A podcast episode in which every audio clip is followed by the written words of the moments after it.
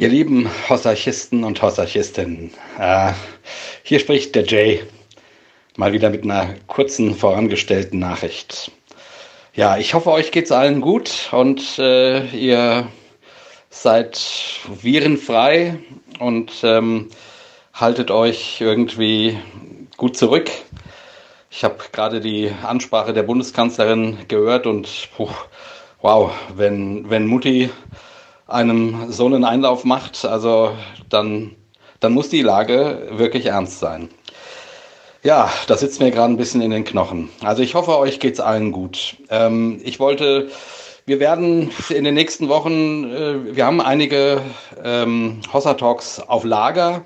Ich weiß noch gar nicht, ob wir uns treffen können, um neue aufzunehmen, aber die, die wir quasi schon aufgenommen haben, die werden wir natürlich auch veröffentlichen. Der jetzt folgende, ähm, den ihr heute hört, den haben wir schon vor einigen Wochen aufgezeichnet. Also von daher geht es da darin auch noch nicht besonders doll um das, äh, die Corona-Krise. Aber ähm, wie gesagt, die, äh, die war da noch nicht so virulent.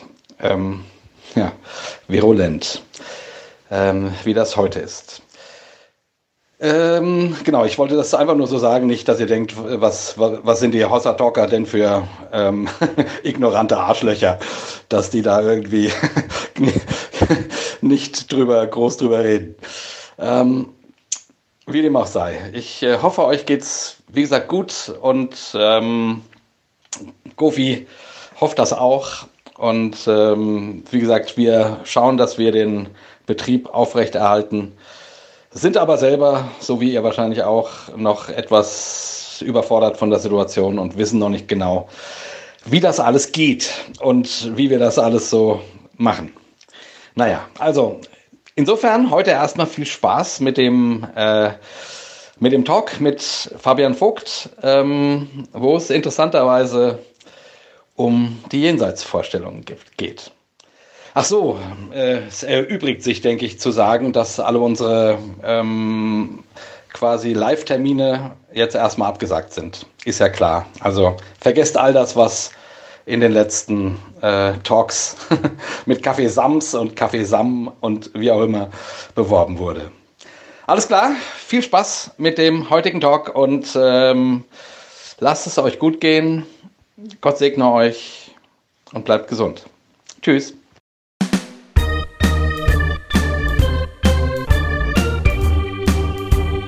Hossa Talk.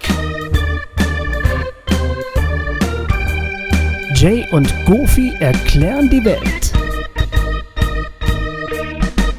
Herzlich willkommen, liebe Freundinnen und Freunde von Hossa Talk. Wir begrüßen euch ganz herzlich zu einer neuen Folge mit einem spannenden Gast. Fabian Vogt ist hier bei uns in the house. Yeah! Herzlich willkommen. Hallo zusammen, grüß euch. äh, heute heute geht's um den Tod und alles, was danach kommt. Aber Genau. äh, wir wollen nicht vorgreifen. Wir haben zunächst ein paar wichtige Ansagen. Jeden Montag schicke ich das Gofigramm. Das ist eine E-Mail, ähm, wo etwas Schönes drin steht, etwas Ermutigendes, etwas Nachdenkliches. Das kann ein Gedicht von mir sein oder von jemandem anders oder irgendein anderer guter Gedanke, den ich irgendwo gefunden habe in einem Buch oder im Internet. Zum Start in deine Woche, äh, wenn du das gerne haben möchtest, melde dich auf gofi-müller.de an, gib mir deine E-Mail-Adresse und dann kriegst du schon am nächsten Montag das Gofigramm von mir zugeschickt. Und wenn der Goofy darf, dann darf der Jay natürlich auch äh, nochmal seinen Street Art Account bei äh, Natürlich. äh, Instagram erwähnen. Also wenn euch Street Art interessiert, äh, ich mehrmals die Woche poste ich dort ein äh, schönes Street Art Bild, was ich irgendwo auf der Welt gefunden habe und fotografiert habe. Ähm, Nippes unterstrich Glory ist der Account oder sucht nach meinem Namen Jakob Friedrichs, dann findet ihr den. Wobei ich zwei Accounts habe, aber Nippes-Glory ist der, wo ihr euch meine Street Art Fotos angucken könnt. Und das ist sehr schön, weil mir das großen Spaß macht. Genau.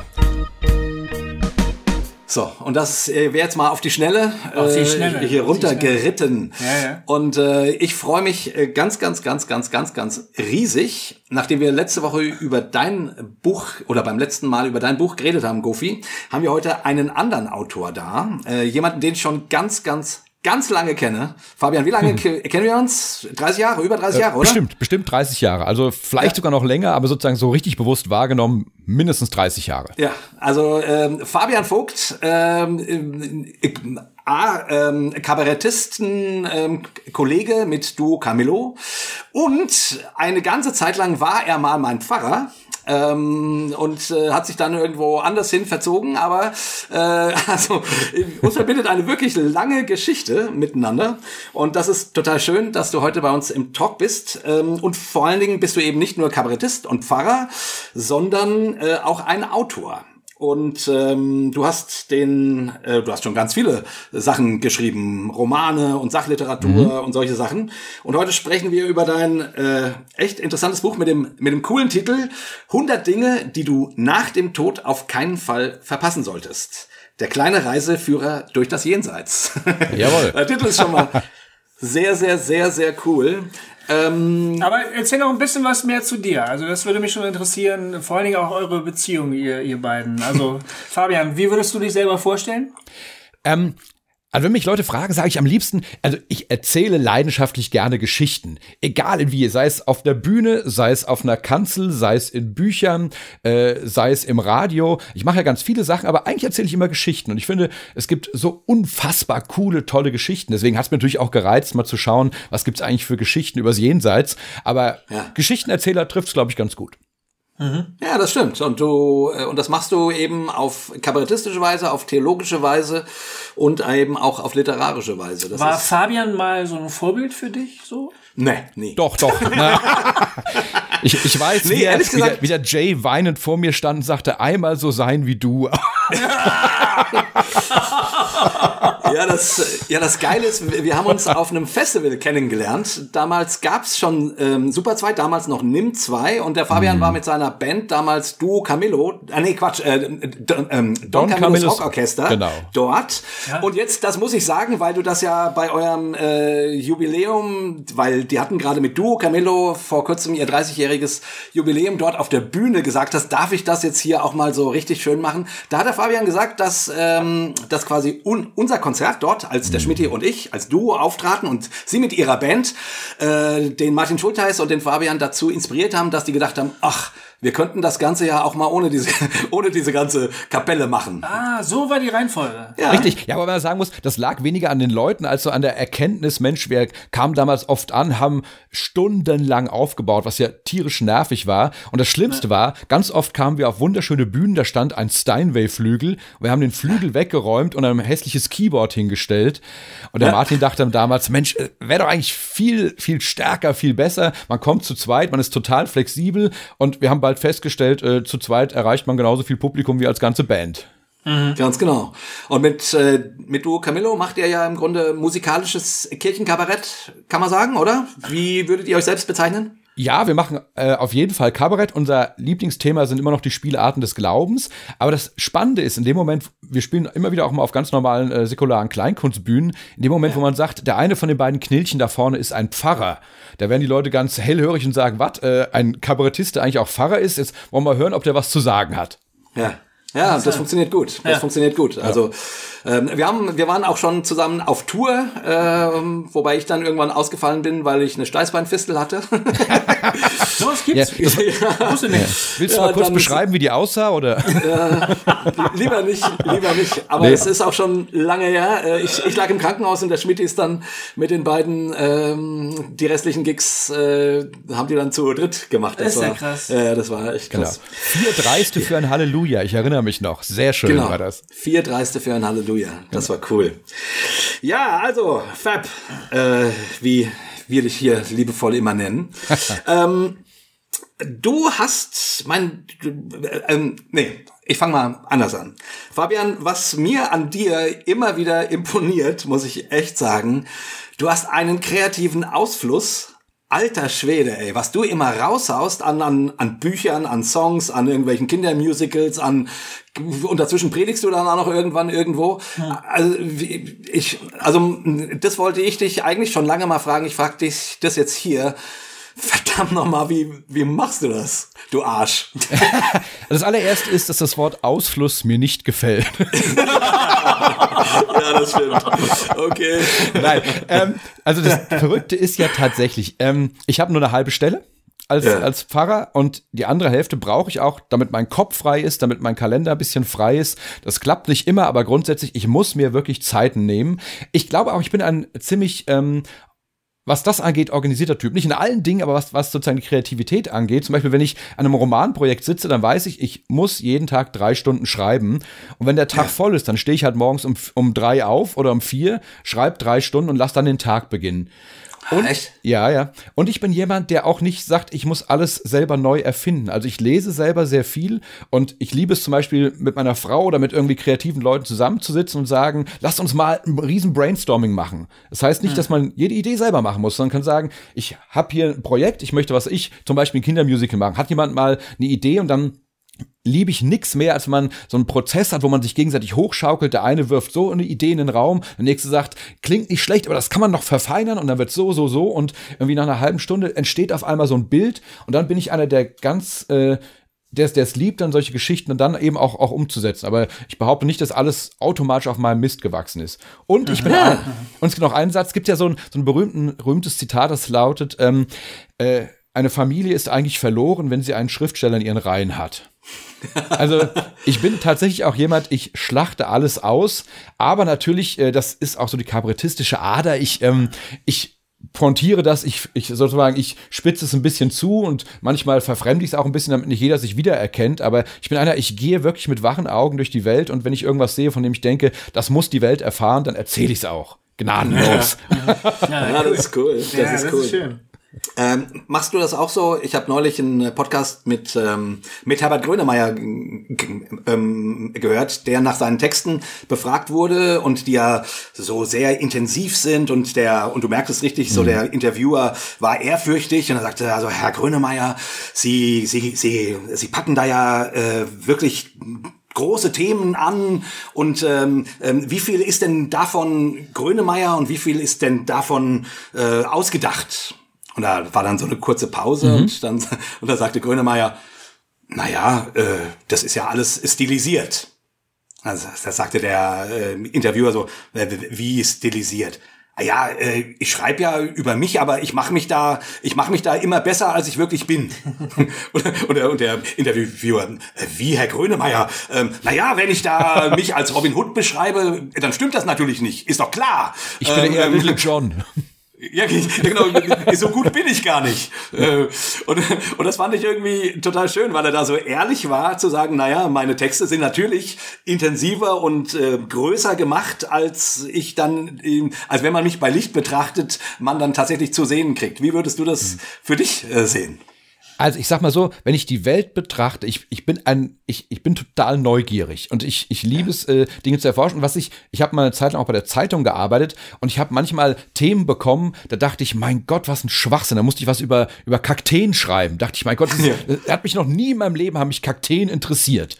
Und dann habe ich mich reingearbeitet, recherchiert und irgendwann gedacht, was sind das für geile Pflanzen? Das ist ja der Hammer, was die alles können, was man, also sozusagen, wenn ich mich begeistern lasse, dann, okay. ähm, dann kann ich auch begeistert über Dinge arbeiten. Und dann neige ich auch dazu, also in meinem äh, Bekanntenkreis sagt man gerne, äh, ich habe immer, es gibt so den Fabian-Faktor. Ich setze immer noch einen drauf. Ja. Ich sage mal, boah, die ganze Welt muss erfahren das. Und dachte, es reicht doch schon, wenn die nächsten 50 Leute es erfahren. Nein, die Welt muss es wissen. Also ähm, ich, ich, ich habe bestimmt so einen, einen, einen gesunden Übertreibungsfaktor, habe aber gemerkt, was meine eigene Person angeht, dass ich in den letzten Jahren da, ähm, ach, demütig ist das falsche Wort, aber zu sagen, äh, ich erreiche Menschen mehr, wenn ich ehrlich bin.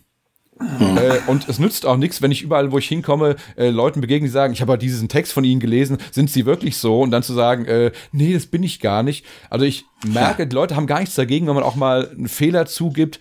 Ich glaube ohnehin, wir brauchen eine, eine massive Fehlerfreundlichkeit. Das hat ja aber auch was sozusagen mit Theologie zu tun. Wir brauchen ein bisschen mehr Gnade in der Welt und ein bisschen mehr hm. Freundlichkeit und weil ich mir das selber wünsche, versuche ich, ich gestehe ganz offen, es gelingt nicht immer und manchmal, wenn man denkt, schreibe ich jetzt, ich war ein Depp oder schreibe ich, äh, es ging halt zufälligerweise schief, dann ja, muss man überlegen, ja. was man schreibt. Aber ich merke tatsächlich, äh, ich habe immer öfter den Mut auch zu schreiben, sorry, ich war ein Depp, aber siehe da, man kann trotzdem glücklich sein.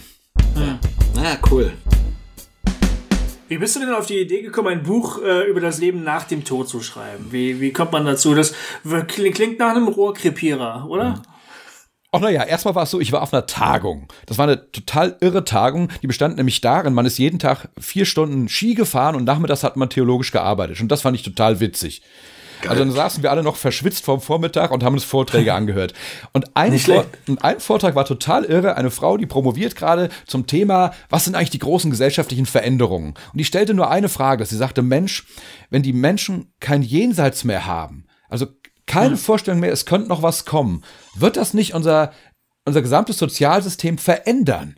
Also ja. jahrtausendlang haben Menschen mit der Vorstellung gelebt, es kommt noch was. Jetzt denken alle auf einmal, oder viele denken, es kommt nichts mehr. Was macht das mit ja. der Welt? Und dann saßen wir abends beim Rotwein zusammen und dann sagt, der warf der eine, sagt, da gibt's doch diese schöne Vorstellung und diese schöne. Und dann war auf einmal dieser Titel da, 100 Dinge, die du nach dem Tod auf keinen Fall verpassen solltest. Und es hat mich so fasziniert und der, der Witz war, ich habe es einem Verlag angeboten und die haben sofort gesagt, geiles Thema, das machen wir. Und dann bin ich, äh, es gibt, es gibt zum Beispiel in Kassel gibt es ein Museum für Sepulkralkultur, also für Beerdigungskultur. Und die haben eine riesen Bibliothek. Da habe ich einfach äh, Stunden und Tage gesessen und recherchiert. Ähm, und da gibt es eben auch eine riesen ethnologische Abteilung, was denken die Völker der Welt. Am Anfang hatte ich tierisch Angst und dachte, oh Mensch, 100 Sachen kriege ich die je zusammen. Und am Schluss hätte ich auch drei Bücher schreiben können. also jetzt wirklich, ein, wirklich? ja, ja, ist wirklich ein Best-of. Ja, fängt auch damit an, es gibt ja auch viele Filme und Theaterstücke und was weiß ja. ich. Also kommt aber darauf an, will man nur sozusagen äh, was Völkerkundliches machen oder nimmt man mal insgesamt Vorstellungen, Ideen, Gedanken, Visionen, was da kommen könnte. Und äh, dann habe ich es natürlich auch noch ein bisschen geklustert. Ich habe auch gesagt, ich mache jetzt nicht einfach 100 Sachen so wild durcheinander, sondern ich habe zum Beispiel äh, zwölf Ideen, was sind so Nahtoderfahrungen oder zwölf, zwölf Dinge, die Leute berichtet haben. Dann äh, zwölf Vorstellungen, wie sieht's aus mit äh, Himmel, wie sieht's aus mit Hölle, was macht die Seele auf dem Weg äh, ins Jenseits, äh, welche Prüfung muss sie vielleicht bestehen, was gibt's für apokalyptische Vorstellungen und so weiter. Also nach und nach ist so eine Struktur entstanden. Mhm. Ja, genau, das ich nämlich ähm, will gerne da noch mal kurz äh, einen kleinen Schritt zurück, okay. quasi zu dem Anfang, ähm, wie, wie die Idee kam, weil Gofi und ich haben uns auch irgendwann unterhalten. Das ist, ist übrigens äh, der erste Talk, mein, das ist jetzt, wenn ich es richtig sehe, Folge 143, 143, Hossa Talk. Mhm. Und wir haben noch nie eine Folge äh, über Jenseitsvorstellungen oder über den Himmel oder wie auch immer gemacht. Ähm, und wir haben uns irgendwann mal unterhalten ähm, und da sprachen wir drüber, na, dass das ja heutzutage tatsächlich immer mehr abnimmt. Also die Vorstellung, äh, es kommt noch irgendwas, so in der ganz normalen, äh, ich sag mal, im westeuropäischen Raum, so, ne? Und ähm, mein Gefühl ist tatsächlich, dass die Menschen das nicht mehr so interessiert oder sie nicht brauchen oder irgendwie äh, so. Also, also auf jeden Fall scheint die Vorstellung, das Bedürfnis danach, einen Himmel zu haben, ähm, nicht mehr so da zu sein. Wie, wie, äh, wie erlebst du das denn so? Also unterschiedlich. Ich glaube tatsächlich, dass das Thema äh, nach wie vor gerne verdrängt wird. Ähm, trotzdem ja. behaupten nach Umfragen zwei Drittel aller Deutschen, dass sie glauben, nach dem Tod kommt noch was. Nur wenn sie fragt, ja, was kommt Immer denn? Immer noch zwei Drittel, ja. Ja, ja. Nur mhm. wenn sie fragt, was kommt denn dann, dann äh, haben sie überhaupt keine Vorstellung. Das heißt, sie haben eine völlig ja. diffuse Hoffnung. Sie wissen gar nicht, worauf sie da eigentlich hoffen. Und was mich, ich habe ja nun, ich war eine Zeit lang auch eben auch Gemeindepfarrer. Ich würde sagen, ich habe bisher ungefähr 250 Beerdigungen gemacht. Und ich habe ja. immer die äh, Trauergesellschaft gefragt, hat sich denn die oder der Verstorbene irgendwie mit dem Tod auseinandergesetzt? Und von den 250 Leuten, was denkt ihr, wie viele Leute haben gesagt, ja? Wahrscheinlich nicht viele, oder? Es, es waren genau vier. Wirklich? Ja, das, das finde ich jetzt aber schon erschütternd. Wow, ja. echt? Ja, jetzt pass auf, das Spannende war, trotzdem fast alle 250, die ich gefragt habe, haben im Anschluss gesagt, wir sind aber fest davon überzeugt, es hätte dem Sterbenden oder der Sterbenden unglaublich gut getan, sie hätte mal darüber geredet. Und die Angehörigen ja. sagten auch immer, es hätte auch uns gut getan. Wir glauben, wir hätten viel leichter Abschied nehmen können, wenn wir das Thema mal angesprochen hätten. Also insofern mhm. ist es äh, bei aller Scheu davor ein unfassbar wichtiges Thema. Ja, ja, ja. Meinst du, das Nachdenken darüber, wie man stirbt oder was, äh, was die Angehörigen dann mit einem machen sollen, wenn man dann endlich tot ist oder auch die Frage, was danach dann eigentlich kommt. Also äh für, für mich ist die Frage, ähm, habe ich noch irgendeine Erwartung? Ich habe neulich, äh, war ich bei einem Symposium auch mit dem Thema eingeladen. Da war ein ganz spannender äh, Mediziner, der sich ganz viel so mit äh, Palliativmedizin beschäftigt. Und der sagte, ja. sie, sie erleben eigentlich immer nur eine Dimension, dass sterbende Menschen sagen, ich will jetzt irgendwie, dass Schluss ist. Mhm. Also entweder natürlich lange Hoffnung, kann man das Leben vielleicht noch verlängern oder kann man sogar irgendwie Heilung herbeiführen. Aber wenn klar ist, der Tod steht vor Augen, dann sagen Leute immer nur, ich löse, ich trenne mich von etwas. Ich würde sagen, es ist immer ein, ein Abschied. Und die Frage könnte es auch sein, dass noch etwas kommt, dass ich zu etwas hin will. Und da sagte dieser Mediziner, ist doch total schade, wir reden immer nur von aufhören mit. Es wäre viel spannender, wir könnten denken, anfangen mit. Also wo, was, was könnte noch kommen? Und ich bin ja ohnehin überzeugt, dass ähm, ihr kennt diesen berühmten Satz aus dem Alten Testament, da heißt es, Mensch, bedenke, dass du sterben musst, damit du klug wirst. Ja. Und das, das ist ja ein Satz, der deutlich, das hieß schon damals nicht, du kriegst dann hohen IQ, sondern es hieß, ein Mensch, der sich mit dem Tod beschäftigt, der kommt mit dem Leben viel besser zurecht. Und ich glaube, da kann man ganz viele Punkte zeigen, warum dem so ist. Ja, ja. Was wäre denn eine sinnvolle Art, sich damit zu beschäftigen? Meinst du einfach nur, sich das zu vergegenwärtigen? Mensch, irgendwann ist mal Schluss. Oder, oder glaubst du wirklich an dieses Nachdenken, was kommt denn wohl danach? Wie stelle ich mir das vor? Wie würde ich mir denn wünschen, dass es weitergeht? Weil manche Leute würden ja auch ja. sagen, das kann ich doch nicht wissen, was danach kommt. Ja, das sind ja verschiedene Aspekte. Also erstmal, erstmal würde ich sagen, ähm, ich glaube, dass sich ähm, dass sich unser Diesseits ganz stark auch von dem prägt, wie wir unser Jenseits vorstellen. Es gibt zum Beispiel in meinem Buch eine, eine total irre Erfahrung, die, die mich wirklich selber fasziniert. Es gibt eine kleine Insel, Vanuatu heißt die. Da stellt man sich vor, wenn die Seele äh, den Körper verlässt, dann kommt sie an einen wunderschönen Sandstrand. Und dort ist äh, blaues Meer, grüne Palmen und ein großer Felsen. Da sitzt die Totenwächterin drauf. Und die malt vor der Seele ein großes, äh, so eine Art Mosaik, Labyrinth auf den Boden. Und dann ist sie ganz gemein, wischt mit einem Wisch die Hälfte des Labyrinths weg und die Seele muss das Labyrinth aus dem Kopf vervollständigen. Wenn sie es schafft, darf sie ins Jenseits. Wenn nicht, äh, muss sie am Strand bleiben, ist auch nicht schlimm. Jedenfalls.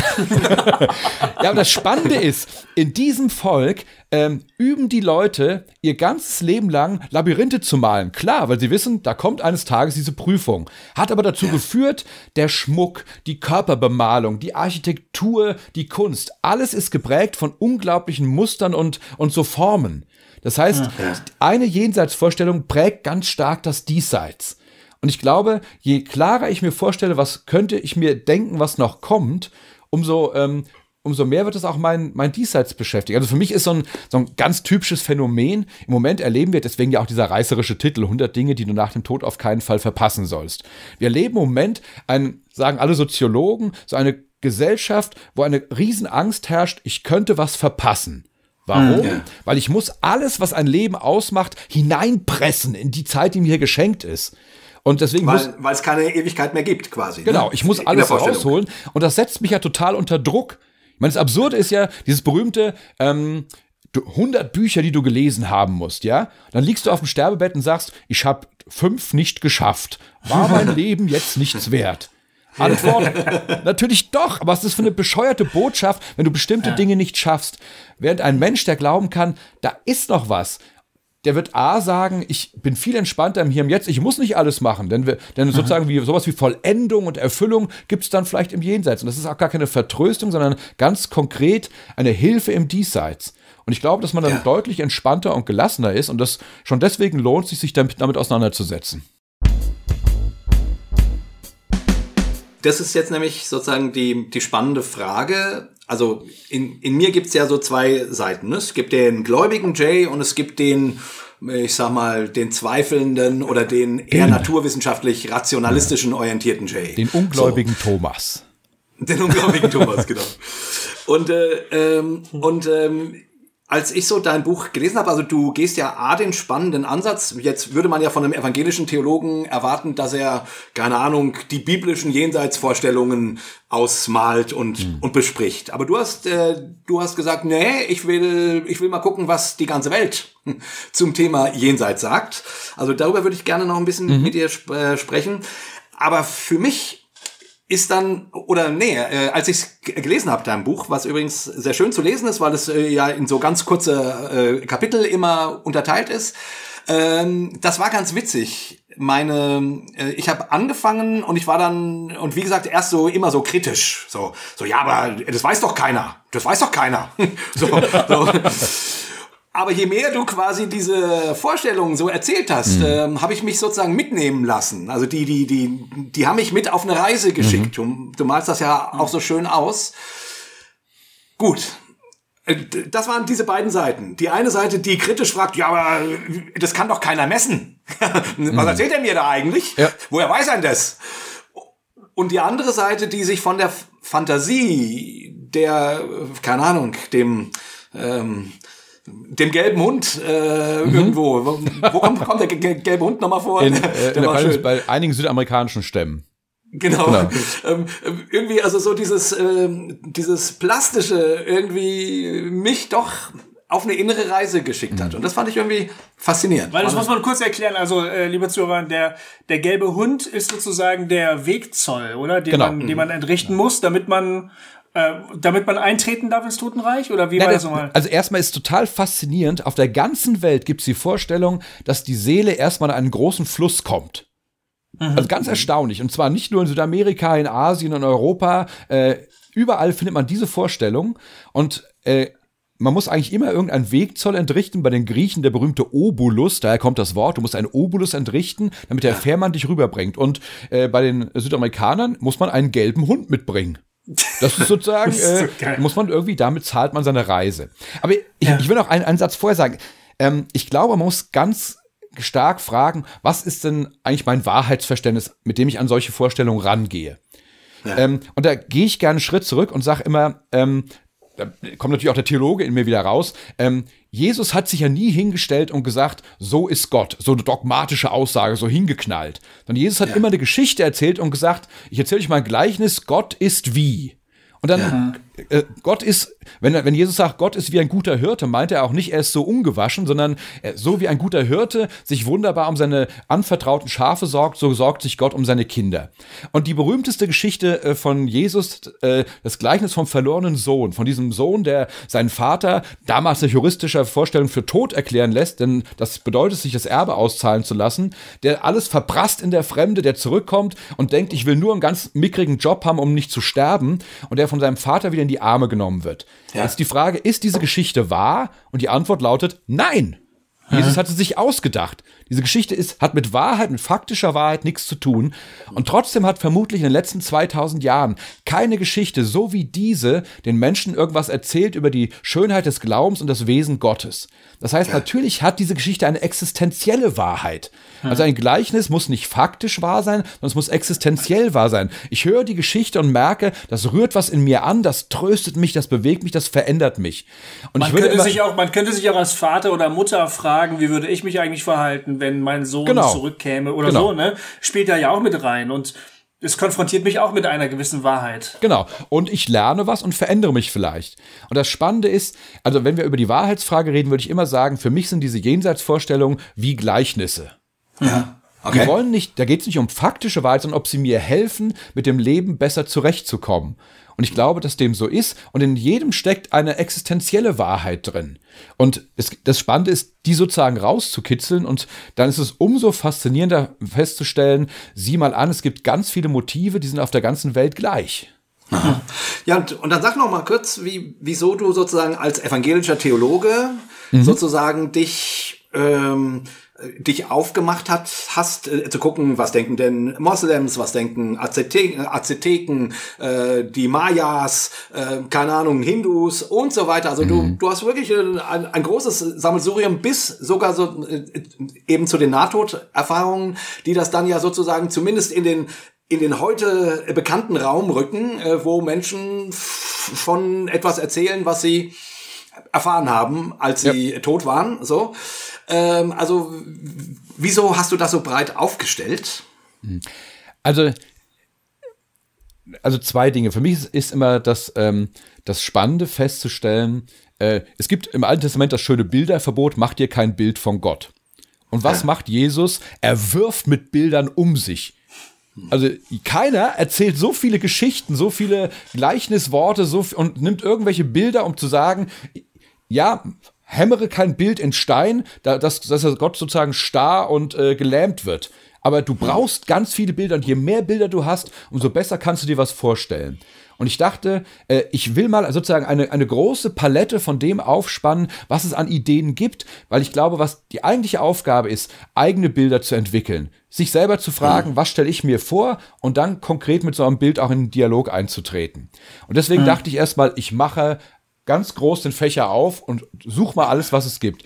Aber ihr habt das Buch ja gelesen, natürlich schreibe ich im Vorwort auch, Achtung, ich bin ein Theologe, ich äh, ja. werde immer auch aus einer christlichen Perspektive Dinge betrachten und natürlich äh, habe ich, ich habe ja auch so eine Art Vorwort und so eine Art äh, Zusammenfassung, die genau. nochmal speziell dann auch eine christliche Perspektive aufmachen.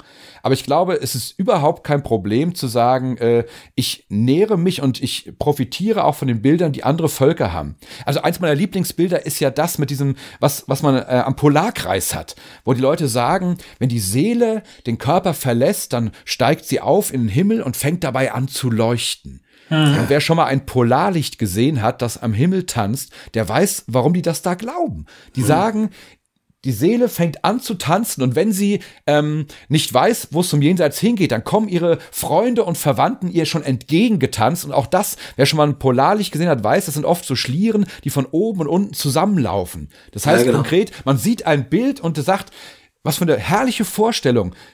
Die Seele tanzt in den Himmel, sie wird dort schon in Empfang genommen und dann tanzt man gemeinsam mit denen, die man liebt, zusammen ins Jenseits. Da kann ich nur sagen, Jesus kannte das Bild nicht, aber ich glaube, es würde ihm unglaublich gut gefallen. Mhm. Also ja. gemeinsam in den Himmel tanzen und zu wissen, dort werde ich willkommen geheißen, ist doch großartig. Ja. ja.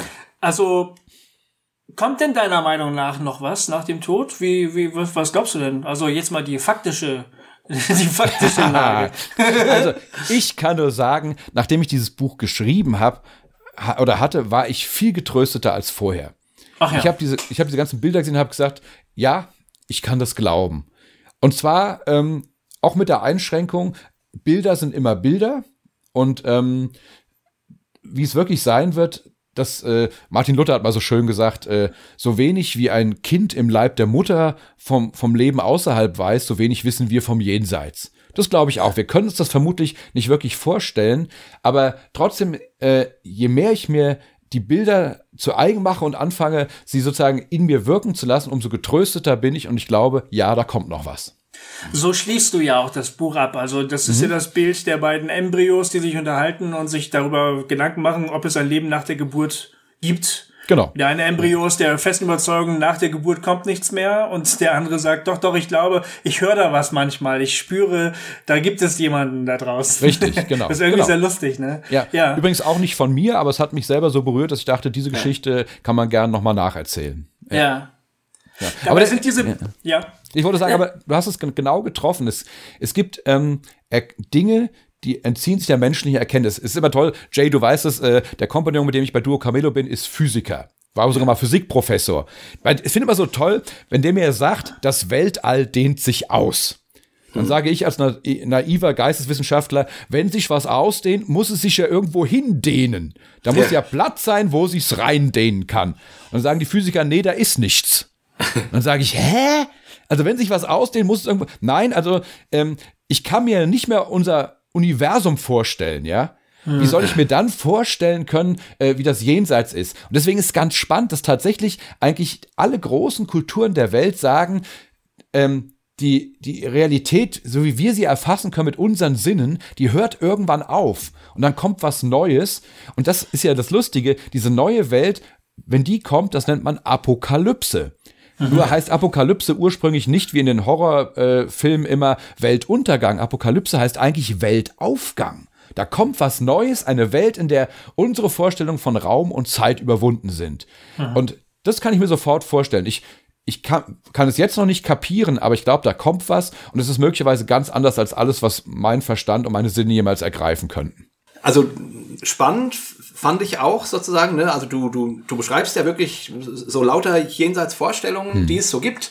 Da gibt es, äh, was immer wieder auftaucht, sind, ist so eine Art Läuterung oder Prüfung, mhm. die Menschen quasi nach dem Tod durchgehen müssen. Das wäre ein bisschen analog vielleicht zum, zu der christlichen äh, Vorstellung des letzten Gerichtes mhm. irgendwie. Ähm, und dann gibt es, und es taucht aber auch immer wieder so eine Art Trennung auf. Ne? Also es gibt mhm. auch Leute, die, oder, oder es kommt immer wieder vor, dass Menschen nicht das Ziel erreichen, wo man eigentlich hinwollen würde, sozusagen. Ja.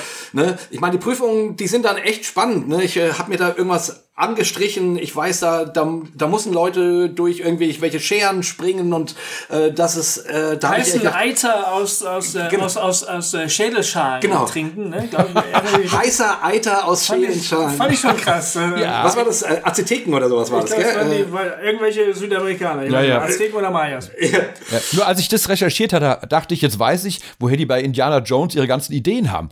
Also genau. alles, ja, wirklich, genau. alles was Indiana Jones, ja, alles was der erlebt, kommt aus diesen Jenseitsvorstellungen. Das ist unfassbar. Also ja. die Schwerter aus der Wand, die Krokodile, über die man drüber springen muss, die glitschigen Baumstämme mit Piranhas drunter und sowas, alles perfekt für einen Adventure-Film. Genau. Ja, es ist ja irre irgendwie. Aber ähm, also auf jeden Fall, also man kann ja nicht sagen, alle Jenseitsvorstellungen sind komplett gleich, aber manche Dinge gleichen sich. Ne? Ähm, hm. ähm, wie gesagt, bei dem einen liegt der Schwerpunkt dann mal mehr auf sowas wie solche äh, Prüfungssituationen, mhm. die man noch haben muss, und bei anderen eher äh, sozusagen auf das Paradiesische. Äh, bei vielen gibt es tatsächlich eine Art Scheidung zwischen sowas wie einem Himmel und einer Hölle oder einem Paradies und einem, einem Totenreich oder, oder so.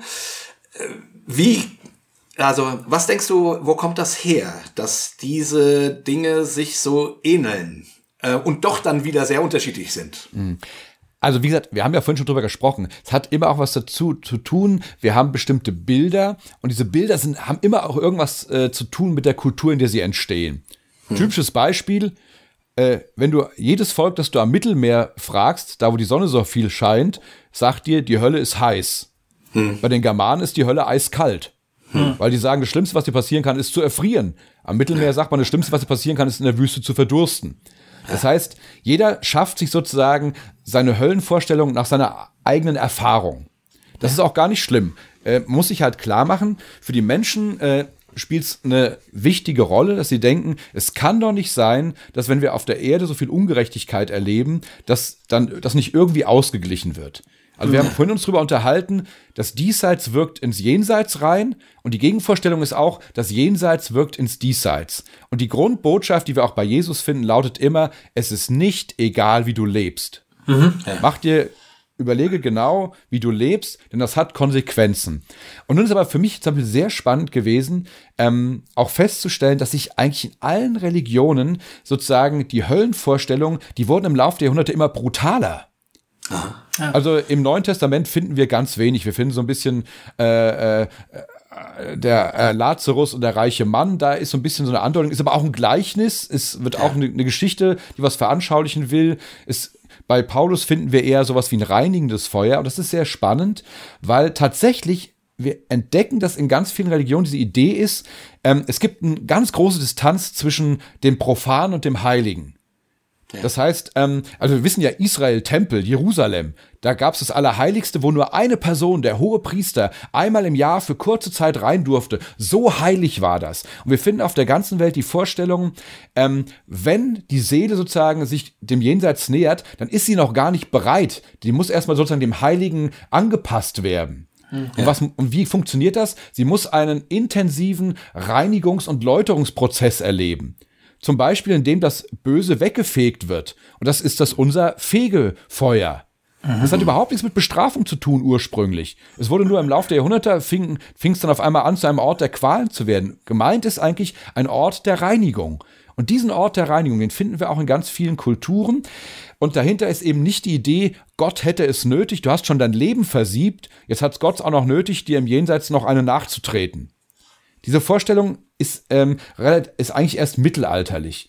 Mhm. Ursprünglich ist die Idee, wenn du dann da sitzt und wirst gereinigt, dann fällt dir nochmal alles ein, was du in deinem Leben gemacht hast. Und du wirst merken, Mensch, ich habe an der Menge Stelle, ich habe es völlig versiebt. Ich habe versagt, ich habe mich verletzt, ich habe andere verletzt, ich habe mir Chancen geraubt, ich habe anderen Chancen geraubt.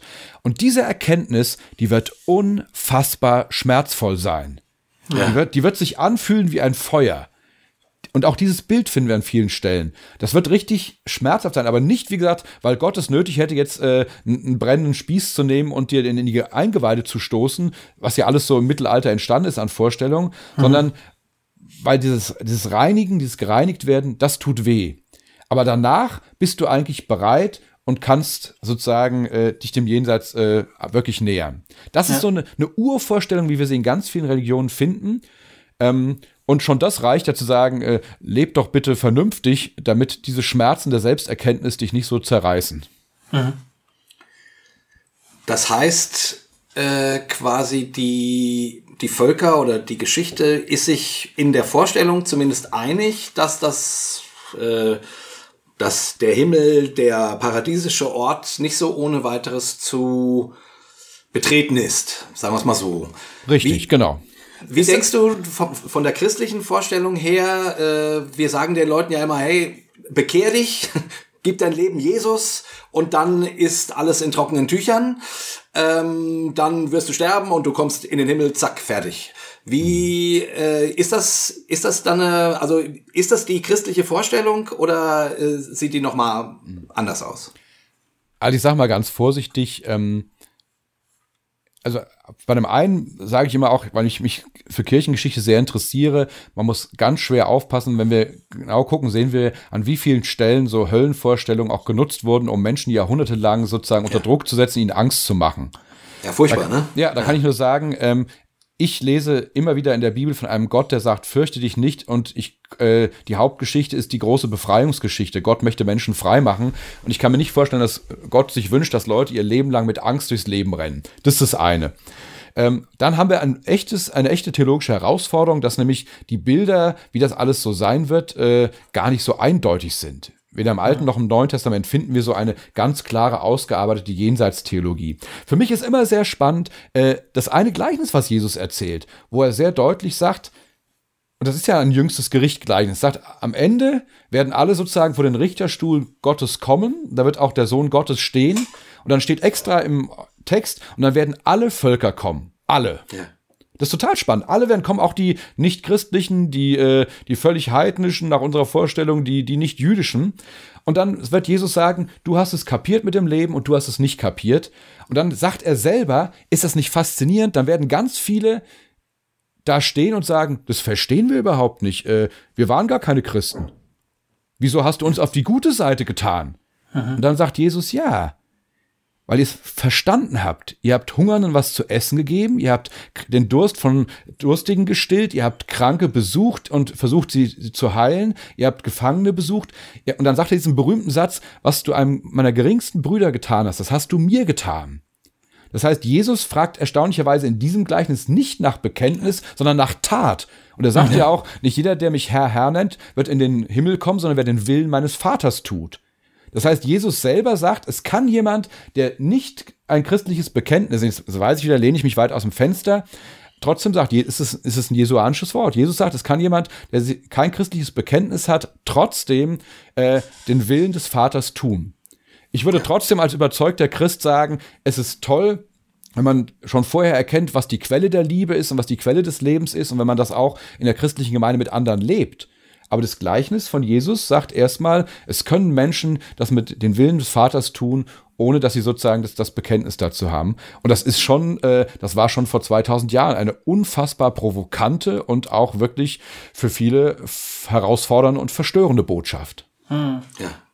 Also wenn man sich diese ganzen Visionen, Vorstellungen so, so nebeneinander herhält, mhm. wie das in deinem Buch so passiert, ähm, könnte man vielleicht sagen, es gibt so eine so ein umfassendes Verständnis durch alle Kulturen hindurch davon, dass die Welt eigentlich nicht so ist, wie sie sein sollte. Dass es irgendwie so, so ein Zustand ist, wo wir eigentlich gerne hinkommen möchten. der vielleicht irgendwann der, der ideale, versprochene himmlische Zustand ist, wo wir uns irgendwie mhm. Hinkämpfen müssen, vielleicht durch Prüfungen, äh, Prüfungen, die wir vielleicht auch deshalb auferlegt bekommen, weil wir hier in diesem Leben zu wenig dafür gesorgt haben, dass die Welt so ist, wie sie sein sollte. Aber dass, dass er zumindest irgendwie alle sagen, wir wissen eigentlich, wie es sein sollte, wir wissen aber auch genau, wie es in Wirklichkeit ist. Und das genau. Ding mit dem Sterben und dann da weitergehen, das hat damit zu tun irgendwie. Ja, wir bleiben, wir erleben erstmal, wir sind in einer gebrochenen, irgendwie auch, auch äh, in sich äh, nicht stimmigen Welt, in der dauernd auch Dinge passieren, die uns das Herz brechen. Das mhm. ist ganz klar. Ähm, und dann die Erkenntnis, äh, das wäre der nächste Schritt. Ich kann möglicherweise dazu, beitragen, um diese Welt zu verändern. Und da gibt es natürlich schon auch ähm, graduelle Abstufungen. Zum Beispiel würde ein Buddhist vermutlich eher sagen, es geht darum, dass ich mich selber vervollkommne. Mhm. Das mache ich zwar auch, indem ich niemand anderem wehtue oder so, aber ähm, für viele Kulturen und Religionen ist zum Beispiel ähm, die Welt eher was Negatives, dem man entfliehen muss.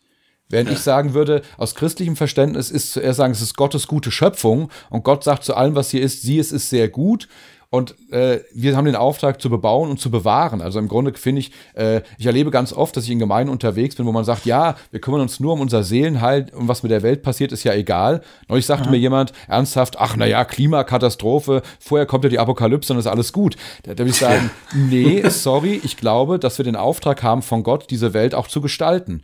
Und ja. auch, auch Jesus sagt immer wieder, geht hin und, und verkündet und, und Evangelium verkünden, das macht man auch durch Taten und nicht nur durch Worte. Und der Buddhist würde dem auch zustimmen. Ähm, ich habe gerade neulich ein langes Interview mit dem Buddhisten gehört, mhm. der immer wieder betont hat, es geht uns darum, Leiden zu vermindern. Leid gehört zwar zur Welt dazu, also das, genau. das ja. ist nur so ist das Leben nun mal, aber unser Weg ist eben nicht der Egoismus, sondern der Altruismus und das bedeutet, wir sind darum da, da, da, darum bestrebt, Leiden, wo wir es äh, sehen, zu vermindern. Also das heißt, da auch reinzuwirken. Und da wäre der eigentlich dann auch wieder am selben Punkt. Ja, da wäre man eine Parallel. Wobei, wie gesagt, ähm, das das Verrückte ist ja, ich, ich finde Buddhismus eine ganz faszinierende Sache. Mir geht es gar nicht darum, da jetzt Buddhismus-Bashing zu machen. Mhm. Aber sozusagen äh, vom, vom einzelnen Buddhisten aus gesehen, der handelt natürlich vor allem deswegen liebevoll, um seine, sich selber was Gutes zu tun und aus der sozusagen dem ewigen Kreislauf der Wiedergeburt zu entkommen. Und ein Christ handelt nicht, um sich selber was Gutes zu tun, sondern wirklich aus Liebe, weil er von Liebe, von der Liebe Gottes erfüllt ist. Ich glaube schon, mhm. das ist nochmal eine andere Motivation. Mhm, ähm, was ich sozusagen, ähm, nee, ich setze mal bei, bei mir an. Ne? Ähm, ich stehe bisher, sag ich mal, mit dem Jenseits in so einer bisschen skeptischen Toleranzbeziehung. Mhm. Also äh, du lässt das mal so stehen. Ne? Ich lasse das mal so stehen. Ich, ich merke aber, äh, ich, ich habe mich gerade auf der Hinfahrt hierher, habe ich da noch ein bisschen drüber nachgedacht. Ich habe ja auch vorhin gesagt, weil ich merke, die Bilder, die du auch beschreibst und so, das beflügelt meine Fantasie schon. Aber da gibt's eben diese Seite in mir, die irgendwie immer so sagt, hm, ja, ich weiß nicht ob ich das wirklich alles glauben kann oder glauben soll. Ähm, jetzt hast du ja eben gerade äh, auch Matthäus 25 zitiert, ne, das große Endgericht, wo, mhm. wo Jesus eben ähm, über die über die Teilung der Schafe und der Böcke spricht, ne, mhm. äh, und dann eben dieser Satz kommt, was ihr am geringsten meiner Brüder getan habt, das habt ihr mir getan. Und mein Gefühl ist irgendwie immer, hm, eigentlich geht's bei diesem ganzen Ewigkeitsding um das Diesseits. Also eigentlich geht es darum, äh, von der Jenseitsvorstellung zu lernen oder mich auffordern zu lassen, ähm, dieses Leben nicht zu vergeuden oder mit diesem Leben was anzufangen und mit diesem Leben äh, was in diesem Leben zu lernen, äh, die Liebe zu leben, für andere da zu sein und so weiter. Ähm Genau, erstmal das. Also die, die, die, die, ich bin da so, ich, ich fahre eigentlich ganz gut mit meinem jenseits skeptischen Teil, mhm. dem das zu sagen. also damit ist die, ist das Jenseits noch da, quasi als Vorstellung, aber es geht eigentlich ums Diesseits. Die Antwort Was sagst du ist, zu sowas? Ja, die Antwort ist ja. Macht doch überhaupt nichts.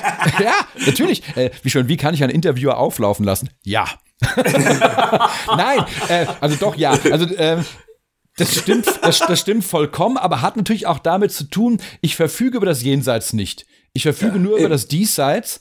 Ähm, und ich, äh, deswegen ist natürlich das, was ich über das Jenseits denke, vor allem erstmal relevant für meinen äh, Umgang mit dem Diesseits. Ähm, genau. Aber je mehr ich mir sozusagen auch, auch glauben kann, dass das, was ich hier mache, irgendwie Konsequenzen hat, umso stärker werde ich auch motiviert sein, wirklich was zu tun. Ich würde hm. sagen, ist ja. ja schön, was die sich so alles erdenken im Jenseits, aber es geht mir äh, vor, äh, am Hintern vorbei. Ähm, oder ich sage, nee, Moment mal, äh, ich kann das glauben. Und für mich ist immer sehr spannend, meine Frau war mal eine Zeit lang äh, Krankenhausseelsorgerin. Und es war irre, die war auch unter anderem äh, dann am Schluss sozusagen äh, in, so, in so Palliativstationen tätig. Und sie hat erzählt, manchmal kam sie an zwei Zimmer. In den beiden Zimmern lagen zwei kranke Leute. Die hatten exakt die gleiche Krankheit, die gleichen Schmerzen, die gleiche Lebenserwartung und ähm, sozusagen äh, waren in der exakt der gleichen Situation. Dann sagt sie, dann kommt sie in ein Zimmer rein. Und man hat das Gefühl, in diesem Zimmer und über dem Bett schwebt quasi ein riesiges Nein. Ja. Und die Leute haben gesagt, wir haben das Gefühl, wir haben nicht richtig gelebt, wir haben was verpasst, äh, es ist noch so viel ungetan und äh, ist alles schrecklich, dass wir krank sind. Und dann ist sie ein Zimmer weitergegangen. Exakt der gleiche Befund. Und da sitzt jemand, lächelt und sagt, und man hat das Gefühl, über diesem Riesen, über dem Bett schwebt ein riesengroßes Ja. Und der Mensch sagt, na klar, hätte ich gerne noch ein paar Jahre gelebt. Aber das Leben, was ich hatte, war gut und es war ein Geschenk. Und jeder Tag war kostbar. Und ich habe wunderschöne Dinge erlebt. Klar, ein paar Sachen hätte ich vielleicht auch noch gern erlebt, aber der Wert meines Daseins hängt nicht daran, ob ich noch äh, die große Reise ins Outback gemacht habe oder ob ich noch mal Fallschirm gesprungen bin. Der Wert meines Daseins, der war schon in sich begründet. Und solche Leute waren in der Regel auch die, die sagten, und ich kann glauben, es ist noch nicht alles vorbei, da kommt noch was. Hm. Und ich sage mal ja, so, schon, mal, ja, schon deswegen wäre ich gern am Schluss in so einem Zimmer mit einem großen Ja.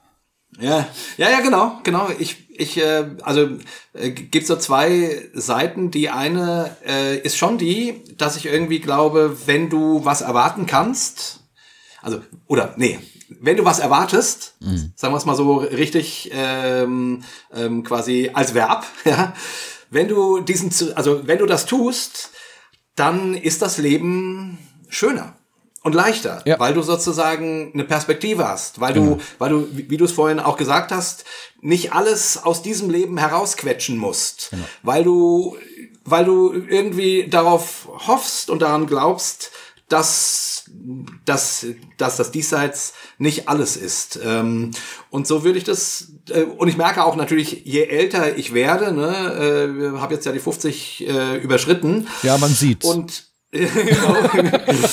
und, äh, und ich bin ja interessanterweise ein Mensch, obwohl ich so äh, diesseitsorientiert mhm. bin. Äh, der Tod ist mir relativ nah. Ne? Das liegt mhm. äh, vielleicht auch an meiner G Geschichte und so weiter. Ähm, und ich denke relativ viel über den Tod nach. Ich habe auch, äh, ehrlich gesagt, relativ viel Angst vor dem Tod, merke ich. Mhm. Und je älter ich werde, äh, das nimmt natürlich nicht ab, mhm. sondern unter Umständen zu.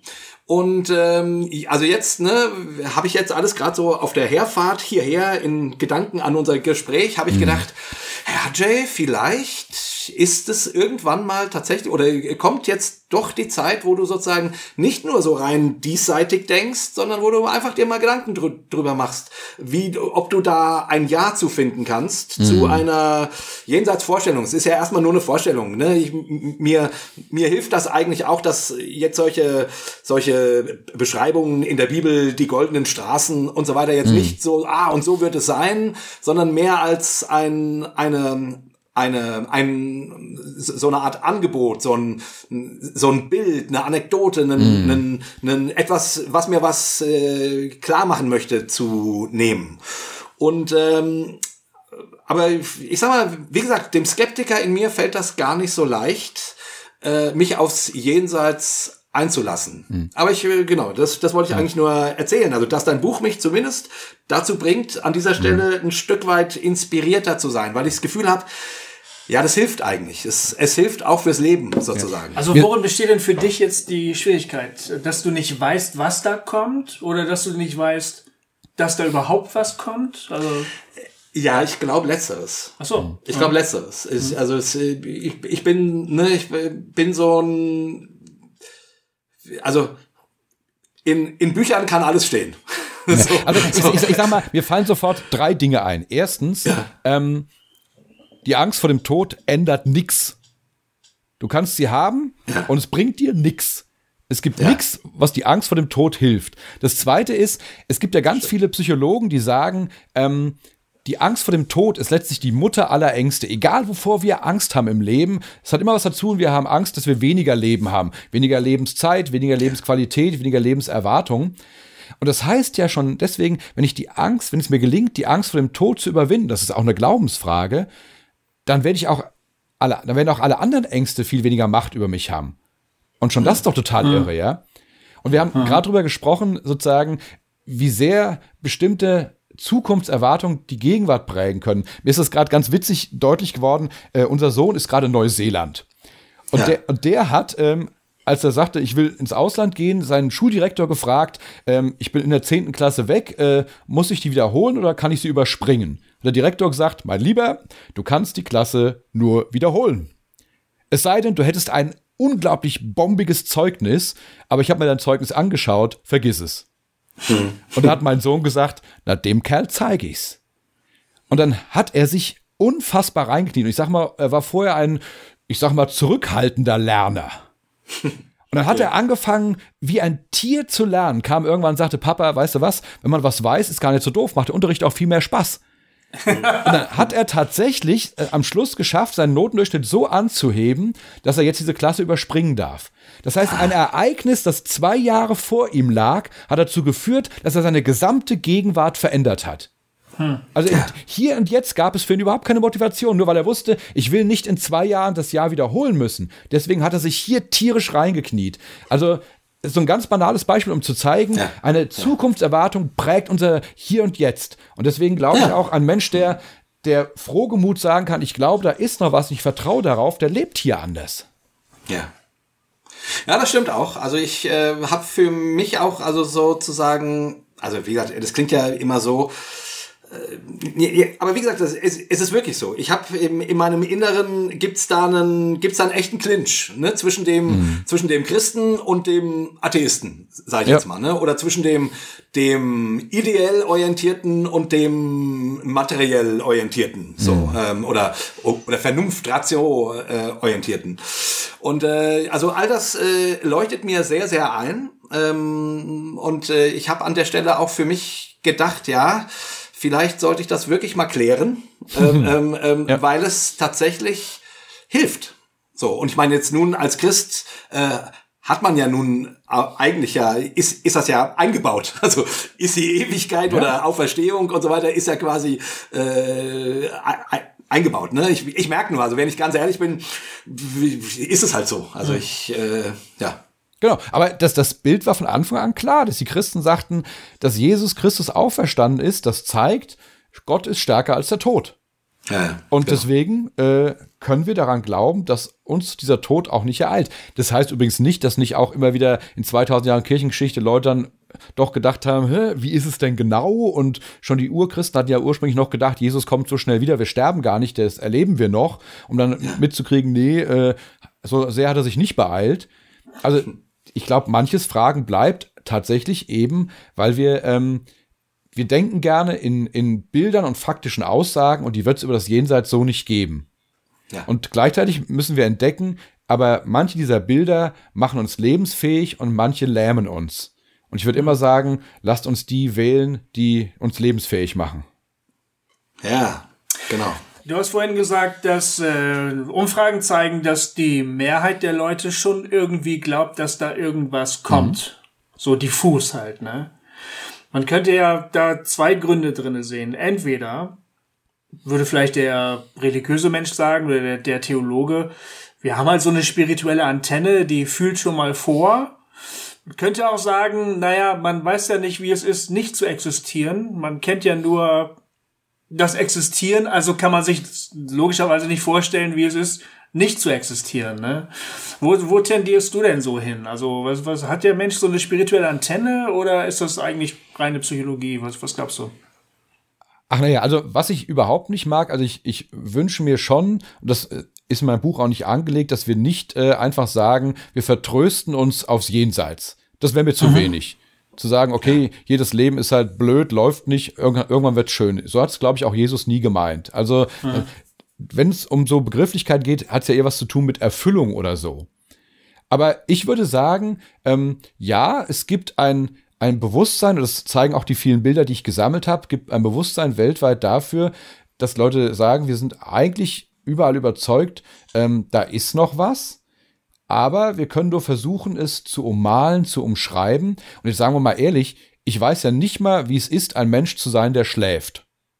ja, nicht mal das. Jeden Tag verschlafe ich ein Drittel meiner Zeit. Und wenn man mich fragt, wie ist es zu schlafen, kann ich es nicht erklären, obwohl es hundertprozentig im Diesseits ist, ja? ja. Ich, also das ist doch völlig, völlig irre, ja?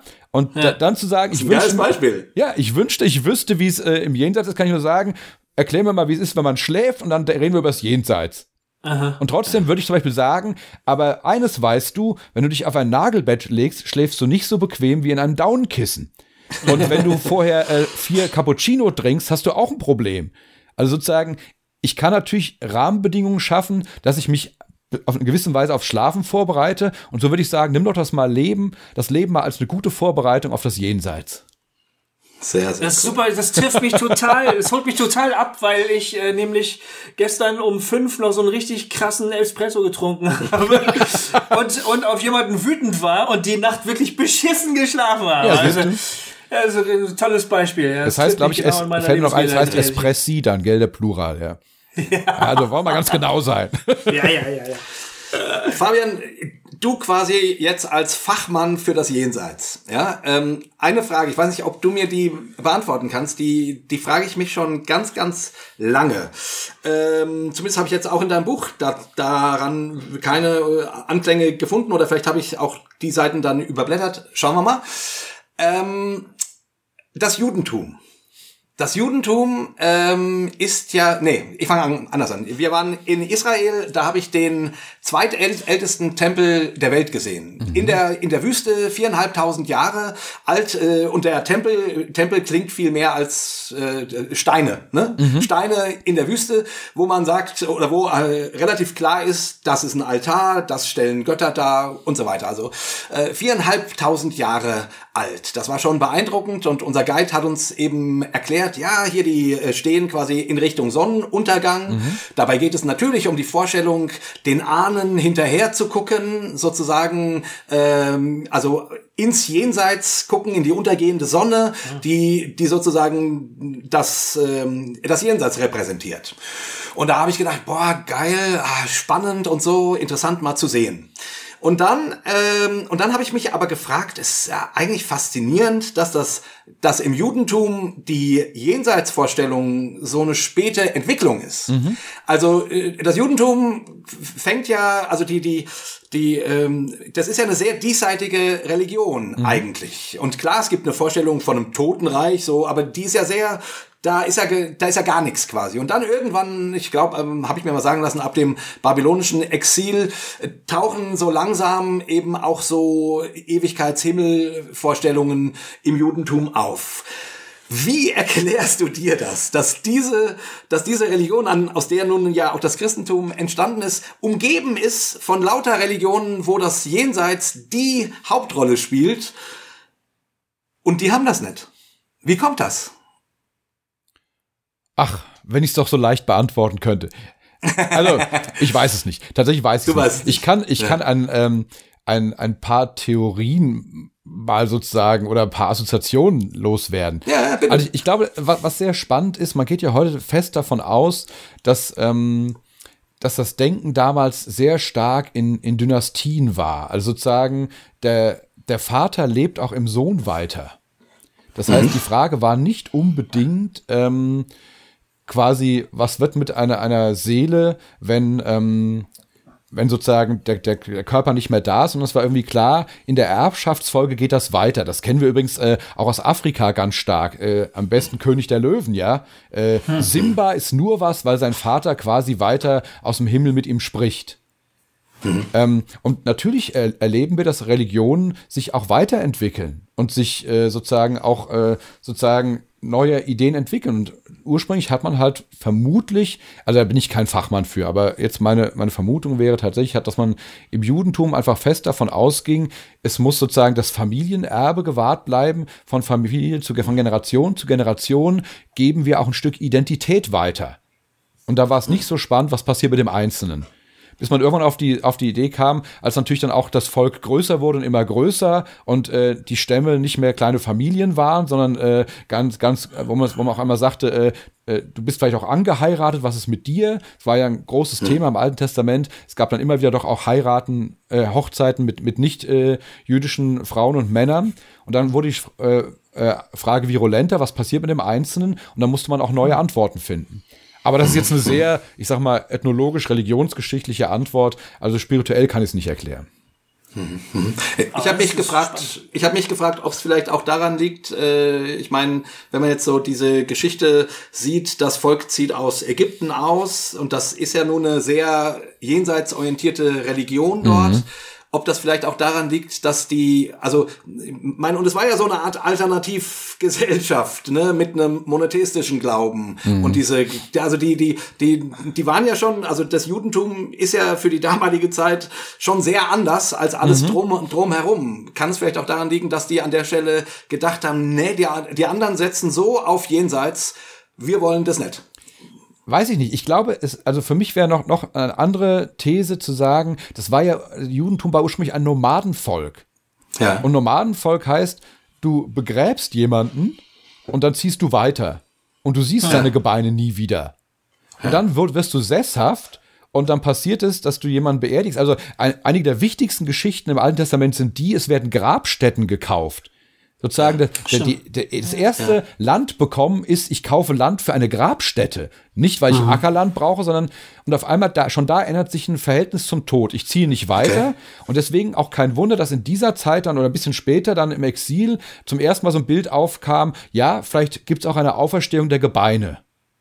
Ah, ja. Also ganz, da ah. ist ja noch nicht so ein, so ein Leib-Seele-Dualismus, sondern bei den Propheten ja. finden wir ganz klar die Vorstellung, Mensch, jetzt jetzt, wo wir hier uns niedergelassen haben oder wo, wir im Gefangenenlager in Babylon sitzen und mitkriegen, wir müssen unsere Gebeine hier in die Erde legen und ja. zum ersten Mal vielleicht auch sowas wie eine Grabkultur entsteht, ist klar, haben wir noch Hoffnung für diese Gebeine? Ja, die haben wir, aber die brauchten sie vorher nicht. Weil der Körper ah. wurde zurückgelassen und die Familie zog weiter. Ah, ja, spannend. Können wir ein eigenes Buch draus machen, was wir hier für neue Theorien ja, haben. Ist, ist wirklich interessant. auch, auch wie, wie, das Priestertum ja auch ein nomadisches Priestertum war. Die, ja. die heilige Hütte war ein Zelt, was man aufbauen, abbauen konnte. Erst später wurde ähm, eine, eine, eine Königdynastie gegründet. Die waren, die war, war natürlich sesshaft. Genau. Und dann schloss sich eigentlich erst der Tempel an, also ein fester, festbleibender Ort. Richtig. Bis dahin war aber das ganze Gefüge total flüchtig eigentlich sozusagen oder unterwegs, ja. also auf Reisen. Ähm, das hat bestimmt Zusammenhänge. Ah, das ist super interessant. Ja, ja finde ich auch. Ah, cool.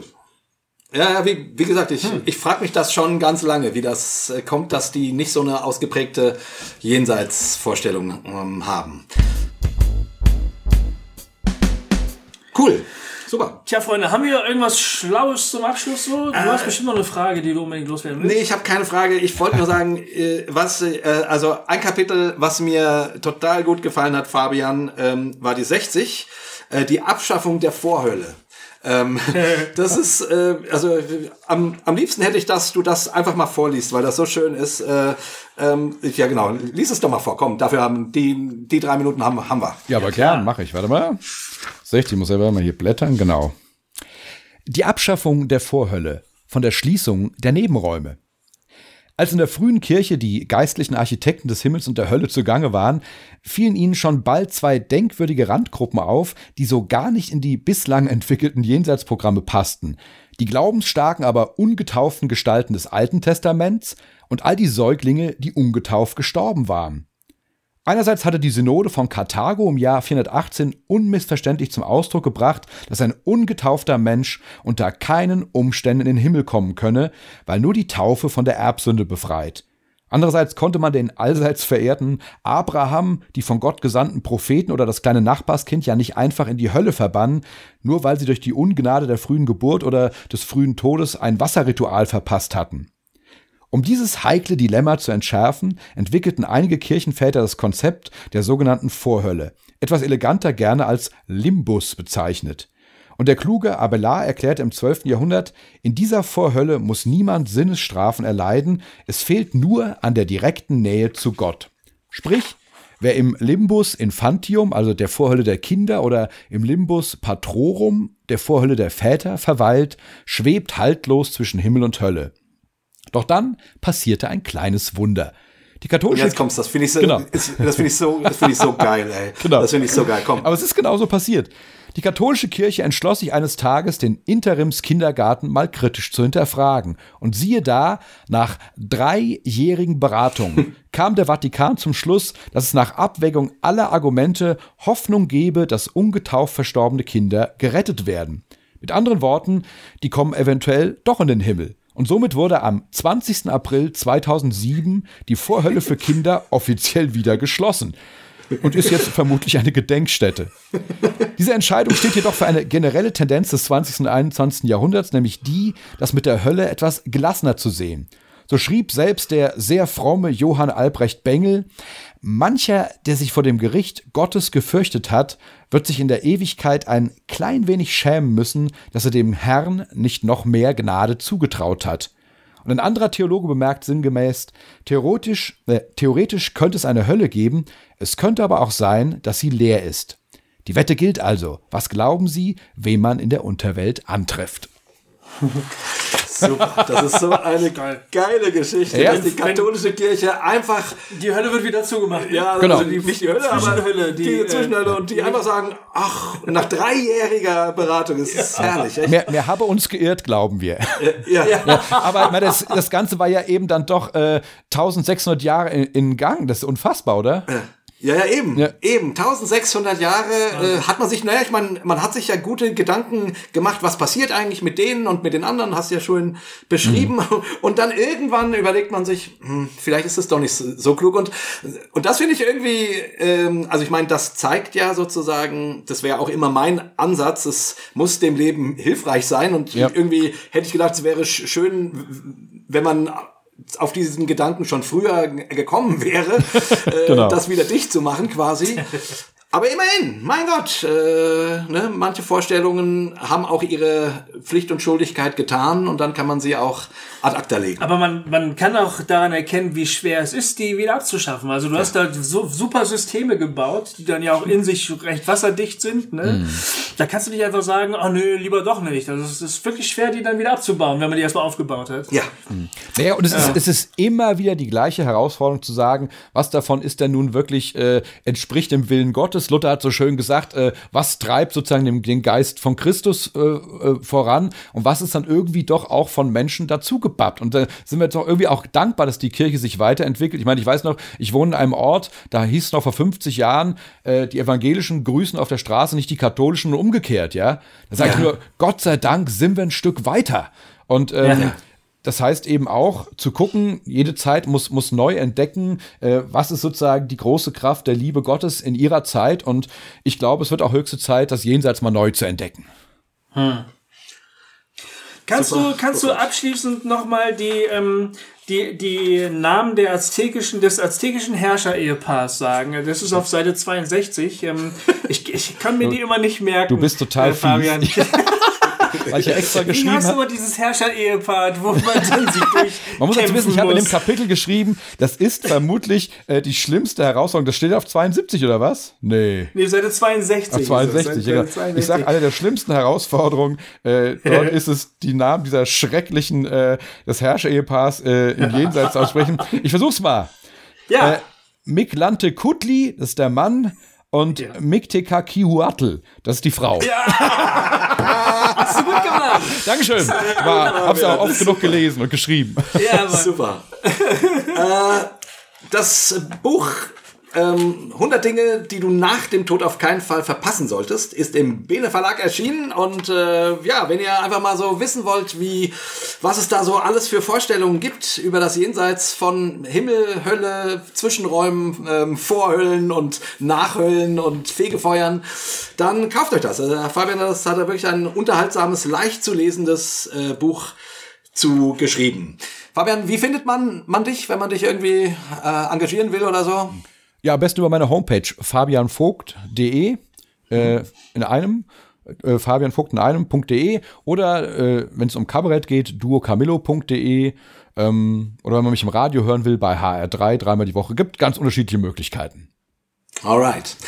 Gut, Fabian, wir äh, verabschieden uns von unseren Hörern immer mit einem dreifachen Hossa, äh, also okay. dreimal Hossa. Und du bist natürlich eingeladen, das als unser äh, Gast heute hier mitzumachen. Also Aber vielen, vielen Dank.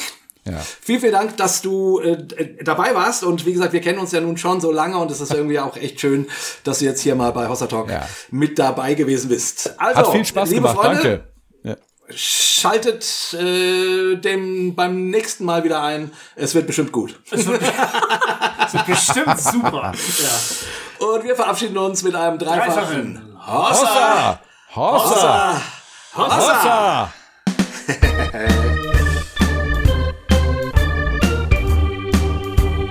Hossa Talk! Jay und Goofy erklären die Welt.